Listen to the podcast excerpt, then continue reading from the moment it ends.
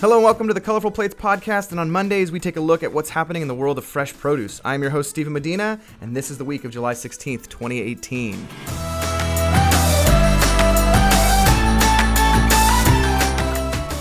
Our first segment is Three Things, where we give you three things to know and expect from the produce world. And in studio with us today is none other than Brian Denton, Marketing Director at ProAct. Brian, what can you tell us about our three things this week? If you've got an order going out with a distributor, if you have a good relationship with your distributor or your salesperson, they should be telling you about this. But I'm going to remind you that in the middle of July, all across the United States and Canada, from sea to shining sea, it's all about local produce right now. So in the Northeast, Mid Atlantic regions, you're looking at blueberries, squash, uh, some tomato varietals, peppers, corn. In the Southeast, of course, you've got your tomatoes, peppers, peaches, watermelons. It's peak season for those commodities.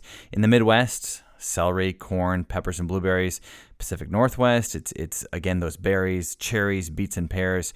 And in the Southwest, you guys are looking at cabbage, sweet potatoes, okra, melons. Make sure these are on your menus, or that you're talking to your distributor to see if they've got good relationships with farms that are bringing them these great produce items. It's an amazing time to get fresh, local ingredients. It, it's really heating up. Speaking of heating up, um, nice little segue into number two, and that is look at the hot weather maps that are happening across North America. That's going to tell you that if there are heat waves, if there are triple digits, if you have some uh, news anchor squawking at you about making sure you stay inside and stay hydrated, that is code for if you are ordering produce in the week after that, it's going to be very difficult to get it from those areas with a long shelf life or with um, a good amount of yield because that hot weather is going to cause there to be anomalies with the produce items. And so just be aware as you're ordering, mention it to your distributor, see where they're where they are ordering those products from so that you are not getting produce that's going to have that shorter shelf life that's going to make it more difficult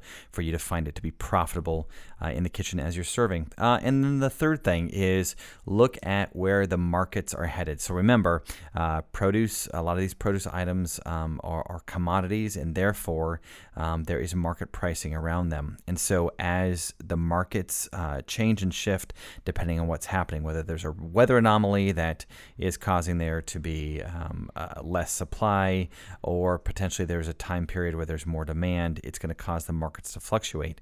And so um, if you don't know much about market pricing, there's a lot on a great website, proactusa.com, about what market pricing is all about and how to kind of figure it out. Um, but make sure you're having a good conversation with your distributor um, as you are talking about pricing for particular products. Once again, go for local produce right now. Watch out for hot weather and make sure that you're talking to your distributor about the kind of pricing that they're giving you. Thank you, Brian That was a lot. That for a guy a that doesn't know much about produce, you sure sound like you know a lot about produce. Well, I, I've learned a bit. Up next, fresh from the front lines, this is a quick look at commodity updates that may impact you um, and how you're ordering uh, your produce. And first up is citrus. Citrus is having a, a tough go. There's been some heat waves uh, over here on the West Coast causing some shortages on, lemon, on lemons um, on all sizes, expected to last for a couple weeks. What we're hearing from the growers is that orders may be substituted or shorted to different sizes or different grades as they're trying to level this thing out. Um, pricing is a lot higher than it historically has been, and quality is, is less than ideal. Um, what we're hearing is the best buy is, a, is the 115 count or higher, and the choice grade fruit where it's available. And so you'd want to talk to your distributor about um, substituting or finding the right fruit um, to match your meals. We also want to make you aware of the strawberry market. Um, although it's been a record year and they've had great returns, um, it's been hitting, getting hit a little hard recently. And we spoke to Vinny Lopes from Nature Ripe, um, who's going to tell us a little bit more about that. Vinny. Well, Stephen, it's actually been nothing but all-time record production, particularly for May and June. We saw production in California unlike we've never seen before. It was all-time record by far. So year to date, uh, we are tracking well above uh, prior years, and really prior of any time we we've had some extremely high yields year to date.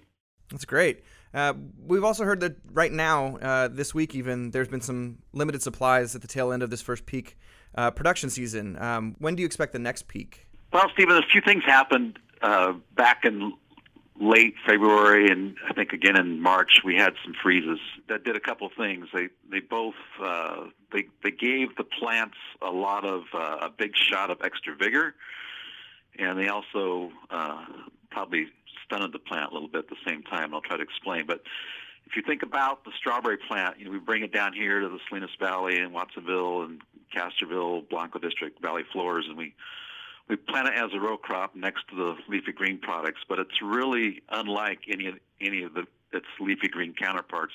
Uh, these plants not only need some some type of chill component in them, which they usually get in the nursery when they're in their growing season before we bring them over to the valley floor and plant them. There's a there's a risk point at that point where if you get the extra cold and bring on the extra vigor, um, then that can change the dynamics. And the timing and the sequence of the freezes that happened earlier this year is unlike anything we've ever had. We've never really had them with that type of timing or with these new generations of varieties, both public and uh, private varieties that we're growing now.